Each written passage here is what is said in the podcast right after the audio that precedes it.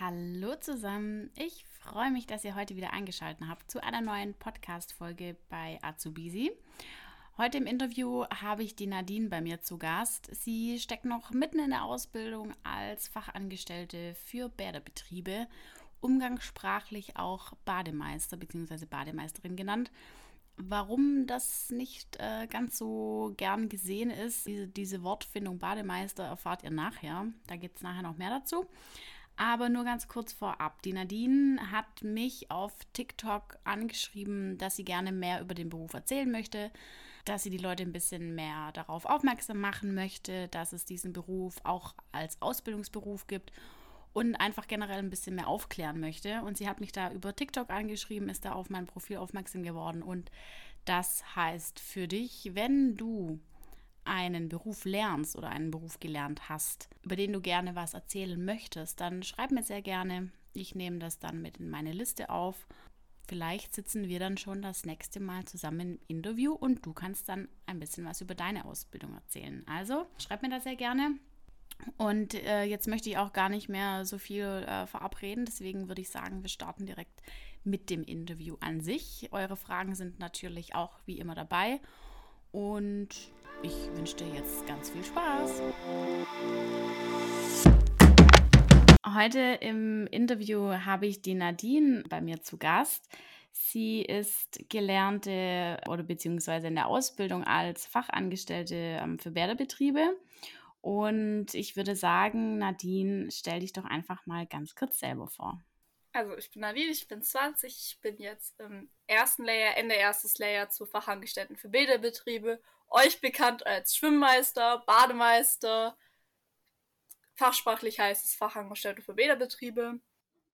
Dann kommen wir schon zur ersten Frage. Und zwar erzähl doch einfach mal ein bisschen was von deinem Alltag als Azubi. Wie kann man sich als ein, äh, ja, als ein Laie einen typischen Tag bei dir ähm, vorstellen? Ähm, also morgens sind wir immer generell schon so zwei Stunden vorher ungefähr im Betrieb. Da gibt es natürlich Unterschied zwischen Hallenbad und Freibad. Im Hallenbad haben wir uns genau einen Putzplan. Montags machen wir die Umkleidekabinen, dienstags die Rutsche und so weiter. Im Freibad sieht das ein bisschen anders aus. Da haben wir eine Reinigungskraft, wo uns die Umkleiden putzt. Und wir spritzen mit einem Schlauch die Beckenumrandung ab, damit die Pommes und Eis vom Vortag alles weg ist. Und haben dann so unsere Checkliste. Wir gucken, sind die Sprungtürme okay? Rutsche, ist da irgendwas beschädigt? Könnte sich jemand verletzen? Gehen die Wiese ab und solche Dinge? Bis dann irgendwann mal die Gäste kommen. Also sie sind um neun macht unser Freibad auf. Ich bin morgens um sieben da. Da fangen wir dann einfach an. Meistens sind wir so gegen halb neun fertig. Dann besprechen wir, was steht an. Trinken auch mal noch den einen oder anderen Kaffee, bevor die Schicht anfängt, bis wir dann um neun unten am Becken stehen. Und dann eben Aufsicht, in der Halle kommt die Sauna dazu, da bespricht man dann so um Szene rum, wer macht welchen Aufguss, wer macht wann Pause und dann läuft es so über den Tag. Bei uns jetzt im Freibad kommt dazu, wir sind ein Wellenfreibad, wir haben Sprungtürme. Ab halb elf gibt es die erste Welle. Und dann ab da werden die Sprungtürme aufgemacht. Und dann musst du eben immer gucken auf die Zeit, fünf vor, bevor die nächste Welle kommt, machen wir Sprungtürme zu, bereiten alles vor, gucken, sind die Kinder alle hinter der Trennlinie. Und so läuft es dann den Tag über eigentlich ab. Magst du vielleicht noch mal kurz was dazu sagen? Ähm, generell, du bist ja jetzt nicht nur, ähm, hast du gerade schon so ein bisschen angeschnitten, nicht nur im Freibad oder nicht nur im Hallenbad, sondern der Betrieb, in dem du lernst, der hat ja verschiedene ähm, Bäder. Vielleicht magst du da noch mal kurz ähm, was dazu sagen? Also ich mache meine Ausbildung am Bodensee, das heißt, wir haben ein Freibad, ein See- und Freibad und ein Strandbad und eben unser Hallenbad. Und jetzt im Winter waren wir alle im Hallenbad, jetzt im Sommer, wir sind drei Azubis, wurden wir auf alle drei Freibäder aufgeteilt. Ich bin jetzt dieses Jahr in dem Freibad und nächstes Jahr bin ich dann wieder in einem anderen Freibad. Und wir haben eben alle eine Besonderheit. Also wir eben haben die Wellen, die das andere Freibad hat den Strand dazu. Mhm und Strandbad ist Strandbad, wo du einfach im Bodensee schwimmen kannst. Aber es ist mega cool, wenn dann jedes Bad auch noch was Spezielles hat und ihr dann auch überall mal ein bisschen reinschnuppern könnt. Ja, wir haben auch wirklich teilweise Leute, die kommen aus Stuttgart für einen Tagesausflug und kommen dann zu uns oder auch aus Biberach, weil es bei uns in der Nähe einfach nicht so viele Wellenbäder gibt und da kommen die dann alle zu uns. Sehr cool. Und was muss man deiner Meinung nach für die Ausbildung ähm, mitbringen? Auf jeden Fall keine Scheu vor Menschenkontakt. Man hat im Beruf sehr viel Menschenkontakt, weil du halt einfach auch die Anlaufstelle bist für Beschwerden oder sonstiges. Man sollte jetzt nicht der unsportlichste sein, weil man im Laufe der Ausbildung auch seinen Rettungsschwimmer machen muss und äh, zur Abschlussprüfung auch mehr leisten muss. Einfach als banales Beispiel 400 Meter Kleiderschwimmen in 8 Minuten, das ist sehr sportlich. Es klingt nicht sehr sportlich, aber die Klamotten ziehen euch mhm. runter und es kostet sehr, sehr viel Kraft. Äh, als Vergleich beim Rettungsschwimmen musst du 300 Meter in 10 Minuten, glaube ich, machen. Ich weiß es gerade leider nicht mehr. Aber das könnt ihr einfach mal für euch austesten. Schaffe ich das? Also einfach auch 400 Meter in 12 Minuten, das geht als Rettungsschwimmer. Das ist absolut machbar. Aber während der Ausbildung ist es auf jeden Fall wichtig, dass ihr regelmäßig schwimmt. Und ihr solltet auch bereit sein, viele verschiedene Aufgaben zu machen, weil ihr einfach viele verschiedene Aufgabenfelder habt. Genau, da kommen wir nachher nochmal dazu. Ähm, was du vorher schon so ein bisschen äh, erwähnt hast in der Schule, wie abwechslungsreich das ist, war mir tatsächlich auch nicht so bewusst, aber da kommen wir nachher dazu. Dann nochmal kurz so ein bisschen zum Allgemeinen. Wie lange geht denn die Ausbildung? Die Ausbildung dauert drei Jahre. Man kann mit Abitur oder sowas kann man auch verkürzen. Es kommt dann auf euren Betrieb, auf eure Stadt drauf an. Bei uns heißt zum Beispiel, darf es nicht auf zwei Jahre verkürzen, aber auf zweieinhalb. Aber da informiert man sich dann einfach bei seinem Betrieb. Und welchen Abschluss braucht man, um den Beruf zu lernen? Man kann den Beruf mit ähm, Quali, also Hauptschulabschluss erlernen. Wird auch gerne gesehen, wenn man mehr Abschlüsse hat. Vor allem dann in der Berufsschule erleichtert es einem einiges, wenn man schon ein bisschen Vorwissen hat, was du durch Realschule oder Fachabi Abi dann hast. Wie ist die Ausbildung generell für dich? Also ich gehe davon aus, die Ausbildung macht dir Spaß. Die Ausbildung macht mir Spaß du hast einfach einen großen Lerneffekt, weil du wirst in jedem Bereich zumindest teilweise eingearbeitet und dadurch kannst du es dann aufarbeiten. Es gibt Menschen, die lieben zum Beispiel Kurse, der andere hasst es. Mhm.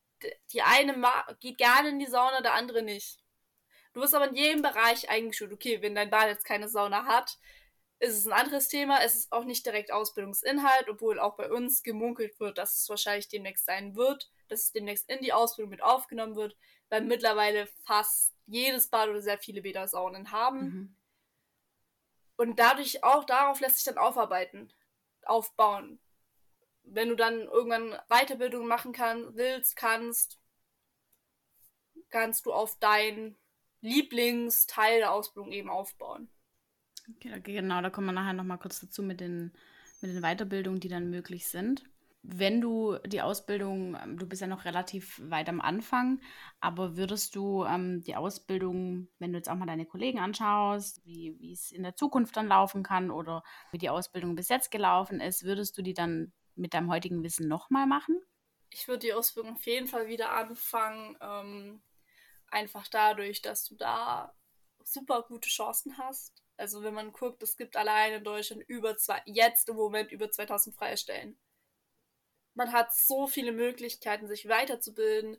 Du kannst Meister machen, du kannst Work and Travel zum Beispiel gerade in Australien oder solche Sachen machen, kannst mit dem Beruf super machen, ähm, weil es den Beruf so an sich fast nur in Deutschland gibt. Wenn man als Beispiel nimmt, Schweiz hat diesen Beruf nicht. Ach, den gibt es dort gar nicht. Also es, äh, in der Schweiz gibt es Rettungsschwimmer, aber es gibt nicht diesen spezifischen Ausbildungsberuf FAB. Den gibt es eben da nicht direkt.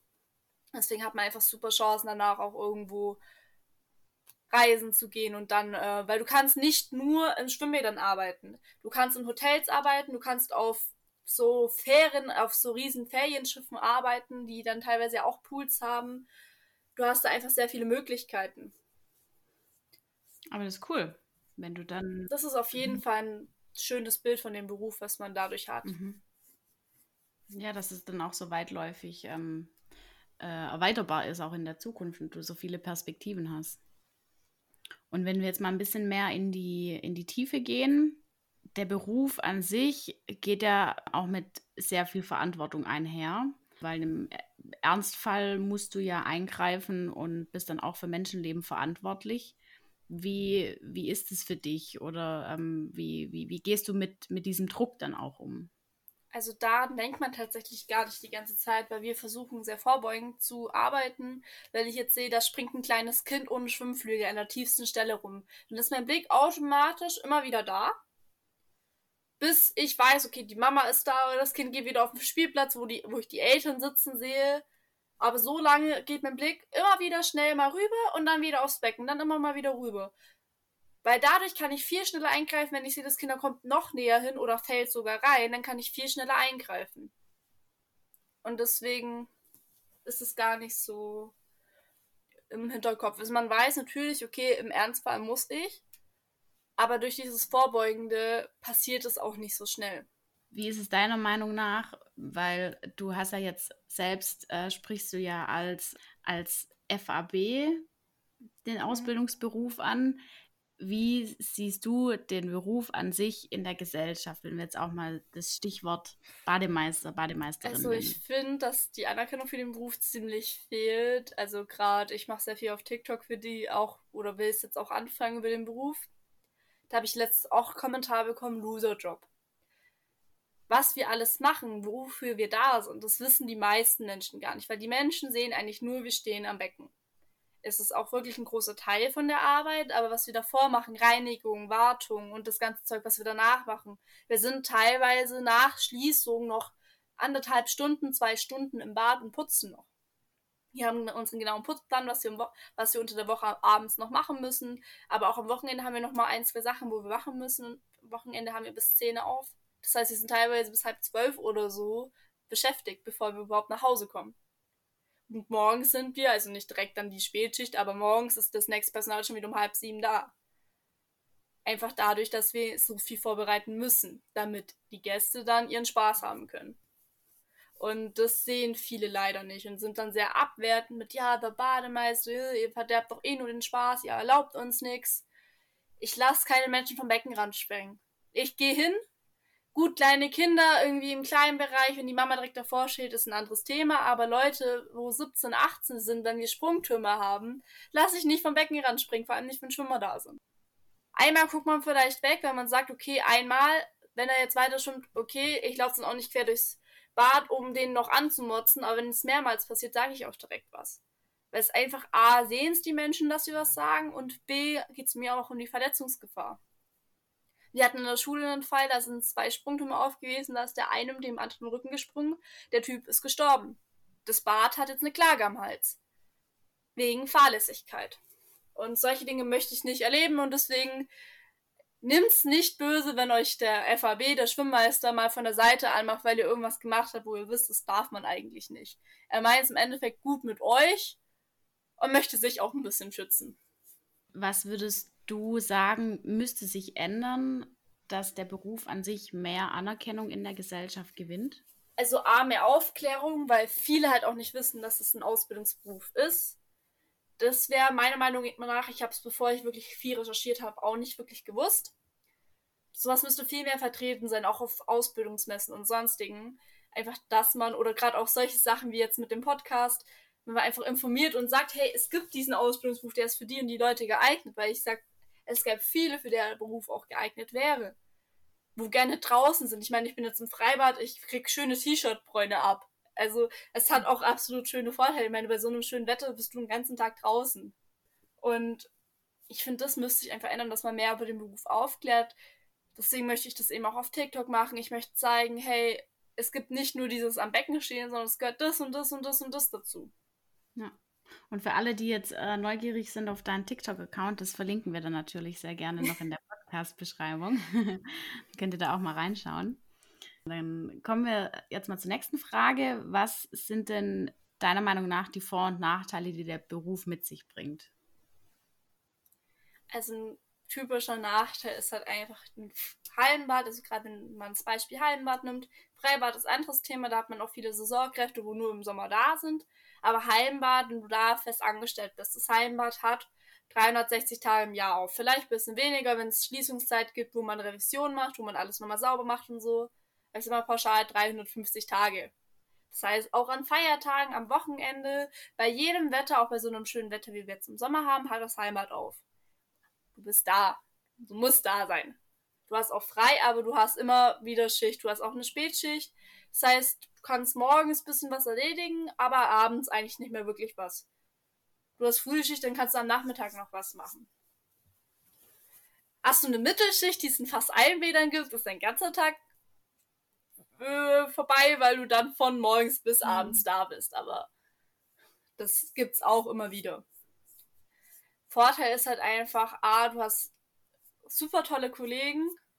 Also je nach Bad, aber einfach weil du mit denen im gleichen Boot sitzt, hast du super tolle Kollegen.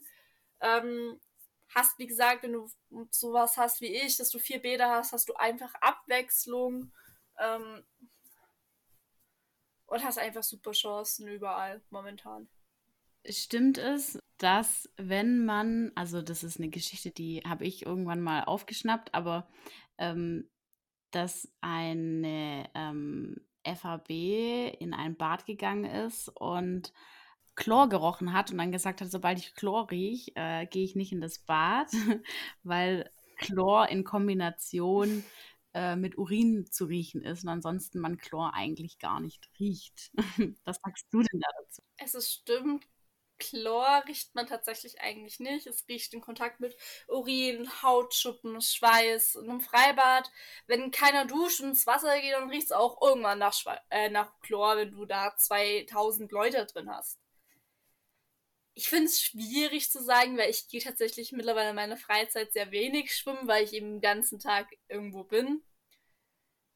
Man kennt Chlor als den typischen Schwimmbadgeruch. Ich gucke mir halt auch immer das Wasser an also ich gucke mir das an und sage, okay, es ist gerade so viel los. Kinderbecken meide ich mittlerweile meistens. Ähm, und wenn gehe ich eher so in so Thermen, wo dann eher Erwachsene reinkommen, wo es dann auch meistens nicht so extrem ist. Es ist meistens mhm. im Kinderbecken oder so, wo es so extrem nach Chlor riecht. Auch in Schwimmerbecken, es kommt immer aufs Bad drauf an und auch auf die Beckengröße. Ich finde es schwierig zu sagen, wenn es nach Chlor geht, gehe ich gar nicht rein kann ich tatsächlich jetzt gar nicht so genau sagen. Ich würde das, glaube ich, immer abhängig machen. Also wenn es zum Beispiel bei uns mal nach Chlor riechen würde, in meinem Bad, mhm. gehe ich trotzdem rein, weil ich vertraue unseren Technikern und unserem ganzen Team. Bei fremden Bädern. Nee, Aber das heißt ja, wenn es nach Chlor riecht, erfüllt Chlor im Endeffekt ja seine Aufgabe. Das auf jeden Fall, ja. Und ähm, ich kann auch sagen, dass das alle Bäder, ich war auch schon in Bädern, zwei, mindestens zweimal am Tag wird der Chlorwert geprüft. Bei uns zum Beispiel Heimat, das wir prüfen, wir haben so eine Mess- und Regelanlage, da steht der Chlorwert immer drauf. Zweimal lesen wir es ab und einmal mhm. mittags ähm, messen wir selber. Um einfach zu gucken, stimmt die Anlage. Ähm, bei uns im Freibad messen wir morgens und abends selber um einfach zu gucken, passen die Werte. Wenn wir jetzt mal über das Thema ähm, Abbruch in der Ausbildung reden, hast du denn, ich meine, du bist jetzt noch nicht so lange in der Ausbildung, aber es kann ja trotzdem sein, dass es den Moment schon gab, ähm, schon mal darüber nachgedacht, die Ausbildung wieder abzubrechen? Ja, so ganz am Anfang, wo jeder dann immer seine Zweifel hat, ist es das Richtige für mich? Dann habe ich für mich gesagt, okay, ich gucke einfach, wie geht's weiter. Abbrechen könntest du immer noch und ähm, bin aber dann einfach darauf gekommen, dass mir die Ausbildung doch wirklich Spaß macht, dass es einfach nur diese Anfangsunsicherheit war und einfach auch dadurch, dass du halt wirklich dieses öffentlicher Dienst und solche Dinge hast, wo du halt auch nicht in jedem Beruf hast. Wenn du jetzt ein, wenn du hast gesagt, ihr seid bei euch jetzt vier Azubis. Drei. A3, okay, sorry. und wenn jetzt ein Azubi-Kollege von dir äh, sagen würde, er will die Ausbildung abbrechen, weil er weil er einfach keinen Bock mehr hat. Was würdest du ihm dann sagen oder raten oder wie würdest du mit der Situation umgehen? Schwierig, weil ich bin generell kein Mensch, wo man sagt, mach das, das wäre voll dumm, sondern ähm, ich würde ihm halt einfach mit ihm reden, fragen, warum, ob es an irgendwas liegt. Wenn er jetzt sagt, okay, er hat mit dem und dem Probleme, sage ich dann, red doch mit dem oder red mit unserem Chef oder red mit unserer Ausbilderin. Und wenn dann, wenn es das nicht bringt, dann kannst du immer noch gehen. Und wenn er jetzt auch sagen würde, nee, er merkt einfach, es ist nichts für ihn, dann würde ich sagen, okay, dann musst du das tun, was, für, was sich für dich richtig anfühlt. Einfach dadurch, dass ich selber in der Situation war, weiß ich, wenn man sich entschieden hat, dann macht man das auch. Und habt ihr in, in der Schule, wenn wir jetzt mal zu, zum Thema Weiterbildung, Schule, schulisches System kommen, habt ihr Blockunterricht oder habt ihr wöchentlichen Unterricht? Ähm, wir hatten ursprünglich Blockunterricht, also dass man sieben Wochen im Betrieb ist und dann mal vier Wochen in der Schule ist. Ich kann auch gleich sagen, für alle, wo Baden-Württemberg die Ausbildung machen, eure Schule wird in Mannheim sein. Für die, wo von weiter weg kommen, ein herzliches Beileid. Ich weiß, wie es sich anfühlt. Ich fahre selber 320 Kilometer nach Mannheim. Ähm, auch wenn es bei uns in näher die Schule gäbe, 30 Kilometer, aber dadurch, dass eben Baden-Württemberg die Ausbildung, musst du in Baden-Württemberg zur Schule gehen. Du kannst Gastanträge stellen, aber Mannheim darf entscheiden, ob es genehmigt wird oder nicht. Ähm, ist aber kein Problem. Also es gibt relativ gute Zugverbindungen nach Mannheim. Und die Schule ist auch sehr schön. Es gab früher eine Außenstelle. Das äh, steht auch noch so im Internet drin für alle, wo da nachgucken. Ihr werdet in der Hauptschule sein, also in der direkt in Mannheim drin und ähm, werdet wahrscheinlich auch dieselben Lehrer haben. Wenn ihr da spezielle Fragen habt, könnt ihr das auch gerne mir auf Instagram schreiben oder auf TikTok in die Kommentare. Und zu den Fächern, da hast du ja vorher einiges erzählt, dass das ähm, doch sehr vielfältig und abwechslungsreich ist. Vielleicht magst du da noch mal ein bisschen was dazu erzählen. Also ihr habt immer so ausbildungsspezifische und ausbildungsunspezifische Fächer. Was viele verwundert, ihr habt nicht das Fach Mathematik an sich. Mathematik ist in Beta-Technik mit drin. Beta-Technik umfasst Physik, Mathe, bisschen Chemie und solche Sachen. Und dann werdet ihr noch die Fächer haben Rettungs- und Schwimmlehre in der Theorie. Da lernt ihr Erste Hilfe in der Theorie, ihr habt Biologie. Wir haben jetzt zum Beispiel Hautzelle angefangen, wie ist es aufgebaut, hatten davor Schockarten, solche Sachen lernt ihr alles theoretisch. Auch Schwimmen habt ihr in der Theorie, wie graulich in der Theorie, was ist Auftrieb, solche Sachen, um es dann praktisch anzuwenden, weil es auch noch das Fach Rettungs- und Schwimmlehre Praxis gibt, wo ihr dann Schwimmen eben in der Praxis habt, aber auch Erste Hilfe in der Praxis. In Erste Hilfe macht ihr auch wirklich Noten. Also ihr macht Note, wir haben zum Beispiel Noten gemacht im diagnostischen Blog. Das ist eben, wie finde ich eine Person auf? Was mache ich dann? Wann schreie ich um Hilfe? Wann mache ich den Notruf? Und stabile Seitenlage haben wir Noten bekommen. Auch im Schwimmen kriegt ihr Noten. ihr lernt sozusagen nochmal ganz von Anfang, wie graule ich und dann macht ihr Noten. Kann ich auch gleich sagen, ähm, im Winter werdet ihr Schwimmen in Vogelstangen haben. Das ist ein sehr kleines Bad. Übersteht's einfach. Im Sommer seid ihr dann im Freibad wahrscheinlich und das wird dann besser. Und dann habt ihr noch so Fächer wie ähm, Bäderbetriebslehre, da lernt ihr sehr, sehr viel über Recht. Wann darf ich einen Gardebast rausschmeißen? Wann muss ich sogar die Polizei ins Ruf ziehen? Wann dürfen Kinder alleine ins Bad? Solche Sachen lernt ihr da sehr viel. Auch Argumentation, Kommunikation. Ähm, es ist ein sehr, sehr breit gefächertes Fach. Also auch eines der Fächer, wofür man am meisten lernen muss. Dann habt ihr noch so normale Fächer wie Wirtschaft, was ist ein Arbeitsvertrag, was muss man bei einem Arbeitsvertrag beachten, Gemeinschaftskunde, macht ihr sehr viel über Politik, Familie und solche Themen. Wenn ihr Glück habt, habt ihr da ähm, einen sehr coolen Lehrer, der auch sehr gerne über seine Familiengeschichte redet. Ähm, ist ein sehr lustiger Typ. Also auch alle Lehrer, außer einen, den wir leider bekommen haben. Mit etwas Glück habt ihr den nicht mehr. Sind alle Lehrer da sehr super und helfen euch auch, wenn ihr Probleme habt oder irgendwie was nicht versteht. Und wenn du sagst, dass ähm, das eine oder andere Fach ist sehr intensiv, was das Lernen angeht. Wie lernst du denn auf deine Klassenarbeiten oder wenn jetzt dann ähm, die Prüfungen, ich weiß nicht, hast du, hast du Zwischenprüfungen, die dann anstehen? Wahrscheinlich im zweiten Lehrjahr dann, ne? Ich habe dann Zwischenprüfungen im zweiten Lehrjahr, genau. Ich lerne mit meinem Tablet. Ich habe mir für die Ausbildung ein Tablet zugelegt. Ich will jetzt niemanden animieren, ein Tablet zu kaufen, aber wenn ihr eine Ausbildung macht oder auch die Ausbildung macht, kann ich euch das nur wärmstens ans Herz legen. Gerade für Menschen, die vielleicht ein bisschen vergesslich sind. Ich wäre nämlich auch so ein Mensch, ich würde den Ordner zu Hause liegen lassen, wenn ich in die Schule fahre. Und mein Tablet nehme ich sowieso mit. Und da habe ich alles drauf. Und da, ich schreibe mir persönlich immer Zusammenfassungen, ich gucke mir die Einträge an, ich kriege sehr, sehr viele ähm, solche Gehefte. Also wir haben zum Beispiel schon am ersten Schultag haben wir von unserer Beta-Betriebslehrerin ein Geheft bekommen, wo alles fürs erste Lehrjahr drin ist. Und wenn ihr das verliert, dann habt ihr ein minimales Problem, weil da wirklich alles drin steht. Wir haben auch viele Lehrer, die laden es mittlerweile mhm. schon online hoch, weil wir einfach mittlerweile, glaube ich, fünf Leute in der Klasse haben, wo wir mit Tablet arbeiten. Und dann schreibe ich mir eben meine Zusammenfassung. Es gibt auch Fächer, wo ich nicht wirklich lerne. Das ist zum Beispiel Wirtschaft, weil da kriegst du deinen Gesetzestext. Und dann musst du halt, dann steht zum Beispiel, prüfen Sie den Arbeitsvertrag. Und dann steht da irgendwas mit zwölf Stunden Arbeitszeit und aber in dem Gesetz steht, du darfst nicht länger als zehn Stunden. Dann hast du die Antwort ja eigentlich. Wir haben auch wirklich, der Lehrer hat auch gesagt, wenn ihr lesen könnt, müsst ihr für Wirtschaft nicht viel lernen.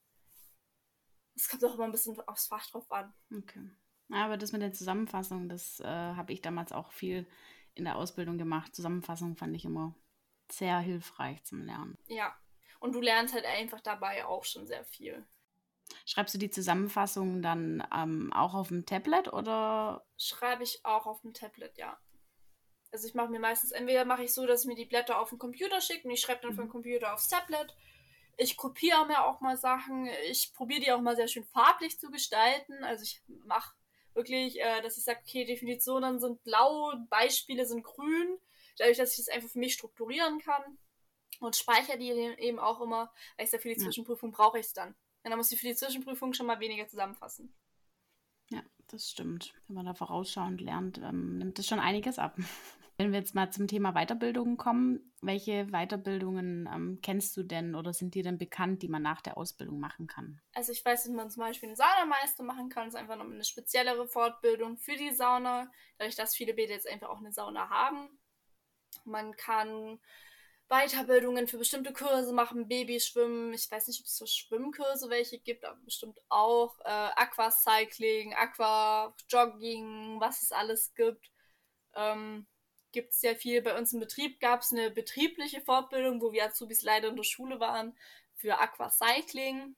Ähm, gibt es sehr viele verschiedene. Ich habe auch im Internet noch mal ein bisschen nachgeschaut. Da gibt es ja dann auch, ähm, wenn du jetzt speziell mehr in die Richtung von der Sanitärtechnik gehen möchtest, ähm, gibt es da ja auch verschiedene Fort- und Weiterbildungen, ähm, Erste Hilfe, Sportfachbildung etc. Genau. Genau, also du kannst dann auch zum Beispiel Techniker werden ähm, mit gewissen Voraussetzungen. Betriebsleiter, wenn du deinen Meister machst, wo dann auch wieder Mannheim ist. Ähm, verschiedene. Du kannst.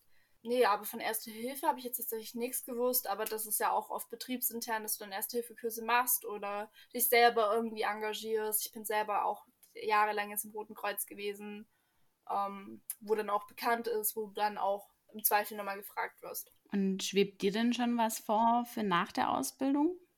Ähm, ich würde auf jeden Fall gerne Babyschwimmen Weiterbildung machen. Ich war, durfte da ein paar Mal dabei sein. Es hat mir sehr viel Spaß gemacht, äh, mit den kleinen Kindern zu arbeiten. Auch Schwimmkurse würde ich danach sehr, sehr gerne geben, weil ich auch schon immer gerne mit Kindern gearbeitet habe.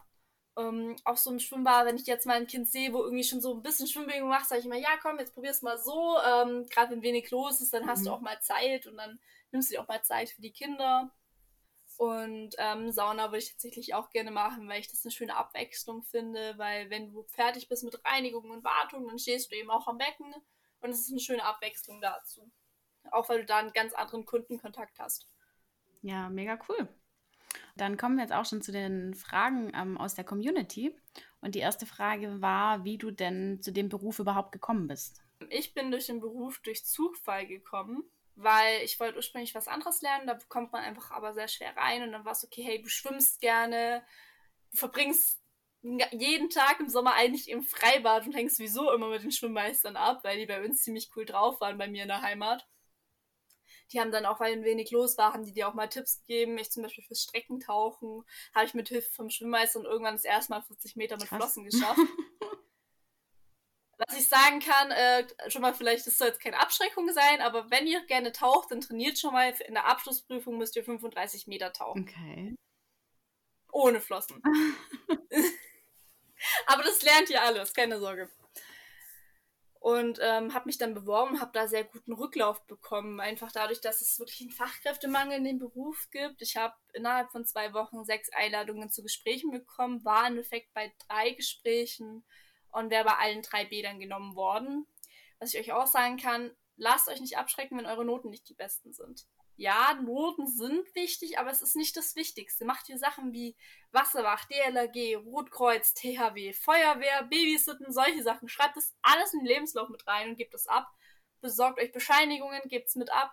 Sowas kommt oft viel besser wie eine Eins in hm. Latein, mal dumm gesagt. Das bringt dir nichts, wenn du eine Eins in Latein hast, wenn du von Tuten und Blasen von Erste Hilfe keine Ahnung hast. Ja, da wirkt dann sowas schon, schon mehr wie, wie die schulischen Noten, ja. Ja. Was war denn für dich das schönste und auch das blödeste Erlebnis bisher in der Ausbildung? Blödeste hatte ich tatsächlich gar nicht. Also das Peinlichste war, ich musste bei uns im Hallenbad einen jüngeren Herr ansprechen, der war, ich weiß nicht, Mitte, Ende 30.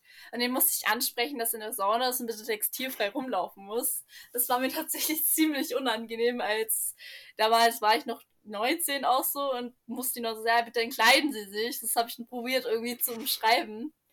Das war sehr unangenehm. War jetzt nicht blöd, aber es war einfach irgendwie bisschen unangenehm so. Und das Schönste war, wo ich das erste Mal meinen Aufguss alleine gemacht habe und ich danach Applaus bekommen habe und gelobt wurde. Und es ist auch heute noch ein schönes Gefühl, wenn sie sagen, ja, der Duft war heute sehr schön oder solche Sachen. Das ist einfach immer ein bisschen eine Bestätigung. Ja, das heißt für alle da draußen, ähm, man darf ruhig applaudieren, wenn man Aufguss bekommen hat oder auch mal. Ähm wenn es einem gefallen hat. Aber auch nur, wenn es einem gefallen hat, weil wir haben auch so tolle Kunden, ja. die klatschen Kollege kommt hoch und er kommt hoch, was hast du für, für einen Duft gemacht? Ja, das und das. Ja, das hat ihnen ja gar nicht gefallen. Also wirklich nur, okay. wenn ihr es ehrlich meint. Ja, gut zu wissen. Eine Frage von der Community war auch noch, wie viele Leben du denn schon gerettet hast. Ich weiß nicht, also reinspringen musste ich Gott sei Dank noch nie. Erste Hilfe leisten, meinem Pflaster oder so, aber auch noch nicht mehr. Einfach dadurch, dass wir eben dieses mhm. vorbeugende Arbeiten machen. Wenn ich sehe, da ist ein unsicherer Schwimmer, geht mein Blick automatisch immer wieder zu diesem unsicheren Schwimmer hin. Wenn ich sehe, da läuft ein kleines Kind alleine rum, geht mein Blick automatisch wieder dahin. Und dadurch haben wir Gott sei Dank, also ich habe es bis jetzt noch nicht miterlebt, auch nicht, dass ein Kollege von mir reinspringen musste. Ich bin gespannt, wie lange das noch so ist. Ja, hoffentlich lang. Weil das ist ja eigentlich das, was, was, auch, ja. was ihr im Endeffekt auch vermeiden wollt. Ne? Das ist ja euer Ziel. Ja. Genau. Und die letzte Frage von der Community war, ähm, was dein Gedanke ist oder wie du mit solchen Situationen umgehst, wenn du weißt, dass tatsächlich jemand in deinen Armen sterben könnte ähm, und ja, wie du, wie du mit diesem Druck auch umgehst. Ich sag mal so, es ist jetzt nicht ein direkter Druck, weil wir sind nie allein. Wir sind eigentlich, sind wir immer mindestens zu zweit, meistens sogar zu dritt, im besten Fall zu viert das kommt immer drauf an, wie viel los ist. Wie gesagt, wir haben auch eben diesen Fachkräftemangel. Wir müssen jeden Tag Leute da haben. Deswegen bewerbt euch ruhig für diesen Beruf. Wir brauchen dringend Leute. ähm, aber dadurch, dass wir nie alleine sind und immer zu zweit sind, eigentlich, im besten Fall wirklich, hast du immer jemanden da es ist auch immer noch jemand im Haus. Wir haben bei uns zum Beispiel im äh, Freibad haben wir auch so einen schönen Knopf. Wenn wir den drücken, das ist unser Alarmknopf. Dann kommt jeder, dann kommt Putzkraft, dann kommt Kasse, dann kommt Chef, wenn er noch irgendwo im Haus ist, dann kommt jeder runter. Kasse wird auch zugemacht, es kommt keiner mehr rein. Das heißt, dann bist du schon mindestens zu viert unten, wenn hm, irgendwas okay. wirklich ist. Und das ist ein ganz schöner Knopf, finde ich, für wirklich richtige Notfälle da jetzt mal noch eine, eine spontane Frage, weil du hast ja vorher auch ähm, kurz angesprochen, dass es immer mehr ähm, Unfälle gibt. Ich finde, man liest und hört auch immer mehr davon, gerade zum Beispiel von irgendwelche Badeseen, die halt einfach nicht beaufsichtigt sind, weil es halt einfach öffentliche freie Seen sind, ohne jetzt irgendwie als, als, als Bad ähm, deklariert zu sein. Mhm. Wie, wie schätzt du das ein oder was würdest du da sagen? Ähm, wenn du jetzt auch sagst, Fachkräftemangel, würdest du sagen, dass es besser wäre, wenn man da komplettes Schwimmen verbietet? Nein, das nicht. Es ist eher sinnvoller, mit den Kindern regelmäßig auch in ein Hallenbad zu gehen. Man sagt immer, wenn viele Eltern denken, sobald die Kinder seefähig hat, ist es ein sicherer Schwimmer. Laut Schwimmgesellschaft ist ein Kind erst ein sicherer Schwimmer, wenn er das Bronzeabzeichen hat. Also das Bronze-Schwimmabzeichen da muss das Kind nämlich 15 Minuten am Stück schwimmen, um das Abzeichen zu bekommen. Und dann ist ein Kind erst ein sicherer Schwimmer. Und viele Eltern denken, ja, jetzt hat es Seepferdchen, jetzt kann ich es ja. ja alleine schwimmen lassen. Nein, auf keinen Fall, weil es kann trotzdem immer was sein. Gucken, dass die Kinder regelmäßig schwimmen gehen, dass, ähm, wenn sie Interesse am Schwimmen haben, dass sie in irgendeinen Schwimmverein gehen, Wasserwacht, DLRG, sonstiges. Dadurch lernen sie das sichere Schwimmen, keine Angst vom Wasser, wenn sie mal Wasser schlucken oder sonstiges und einfach dadurch und Kinder wirklich rechtzeitig in die Schwimmkurse schicken. Wir haben bei uns in den Schwimmkursen teilweise Kinder, das sind viereinhalb, fünf. Ich bin mir nicht mehr ganz sicher, aber ich glaube vier bis sieben ist das optimale Alter, mhm, schwimmen zu lernen. Okay. Und dann gucken, dass es dann auch regelmäßig machen. Und dann können solche Unfälle auch verhindert werden. Ja, ja weil, wie gesagt, auch ähm, man, man, diese, diese ganzen ähm, Flüsse, nicht nur unbedingt die Seen, aber die Flüsse sind ja, glaube ich, auch so ein bisschen das Tückische, ne? Mit diesen, äh, ja. mit den Strömungen, die man dann auch Rhein zum Beispiel gibt es immer wieder Unfälle. Ja. Da kann ich einfach sagen, meidet solche Gewässer. Geht ins Freibad, geht an den Badesee, aber Flüsse einfach am besten wirklich meiden. Auch als geübter Schwimmer, ich, unsere Lehrerin hat mal erzählt, es gab mal so ein Experiment, da wollte einer vom einem Ufer zum anderen, das waren vielleicht 500 Meter so quer rüber. Das hat er nicht geschafft und er war ein sehr, sehr guter mhm. Schwimmer. Also er hat es in Aufsicht gemacht, es war ein Experiment. Sowas einfach nie nachmachen. Einfach lieber. Es gibt so viele Freibäder, wo der Eintritt billig ist. Ich glaube, bei uns kostet es 4,20 und ihr könnt so lange bleiben, wie ihr wollt. Dann lieber mal die 4,20 mhm. Euro zahlen und ins Freibad gehen, wo einfach auch Personal da ist. Es gibt auch viele Seen, wo ehrenamtlich die LAG Wasserwacht da ist. Oder halt einfach sich nicht übernehmen. Es gibt auch Menschen, ja, das schaffe ich schon. Schwimmen quer durch den See und kriegen mitten im See einen Krampf. Deswegen gibt es auch diese Baderegel, nie alleine schwimmen gehen, weil immer irgendwas sein kann. Auch geübte Schwimmer können plötzlich einen Krampf kriegen. Meine Mutter war immer sehr dahinter, wo wir am Badesee waren. Wir sind auch oft quer durch den See geschwommen. Aber wir mussten immer irgendwas mitnehmen. Ich habe dann irgendwann angefangen, ich hatte so einen schönen Schwimmring. Das habe ich dann mit einem Seil an meinen Fuß gebunden. Das hat sie dann beruhigt, weil, weil wie gesagt habe, wenn ich da einen Krampf habe, kann ich an dem Ding ziehen und hab's direkt. Und trotzdem war ich nie alleine. Wir waren immer zu zweit, wo geschwommen sind. Das ist aber noch ein guter Tipp, ja. Das ist cool. Also nehmt euch irgendwas mit, aber nicht als Nichtschwimmer. Das ist wichtig zu sagen. So auflassbare Dinge sind keine Schwimmhilfe für Nichtschwimmer, sondern wirklich nur, wenn ihr sagt, ihr schwimmt eine weitere Strecke. Zur Sicherheit. Weil als Schwimmer ist es was anderes, weil dann könnt ihr euch kurz ausruhen. Wenn dann plötzlich was ist, die Luft geht raus, dann könnt ihr immer noch schwimmen. Aber für Nichtschwimmer ist es absolut nicht geeignet. Im niedrigen Bereich, wo Kinder stehen können, okay. Aber niemals denken, ach, das Kind hat ja eine Luftmatratze bei, wenn es rein rausgeht. Die Luftmatratze kann kaputt gehen, das Kind kann dann trotzdem untergehen. Ja, total spannend. Also ich bin ehrlich, ich habe den Beruf auch nicht so viel vielseitig und abwechslungsreich eingeschätzt. Und deswegen bin ich total dankbar ähm, für deine Zeit. Wir sind jetzt auch schon am Ende. Das waren alle Fragen seitens von mir und seitens von der Community. Und ähm, mir bleibt jetzt nur noch vielen, vielen Dank für deine Zeit zu sagen und für die für die tollen Antworten, die du gegeben hast. Ich verlinke, wie gesagt, auch sehr gern nochmal auf dein ähm, Instagram und auf dein TikTok-Profil. Da könnt ihr dann der Nadine auch nochmal schreiben, wenn ihr Fragen habt. Sie ist da, sie ist da bestimmt auch äh, offen und freut sich über euren Input. Sehr gerne. Das Interview kommt dann wie immer am ersten Mittwoch im Monat online. Und ich freue mich natürlich auch immer sehr über eine positive Podcast-Bewertung von euch. Und in dem Fall bleibt mir dann nur noch zu sagen, bis zum nächsten Mal.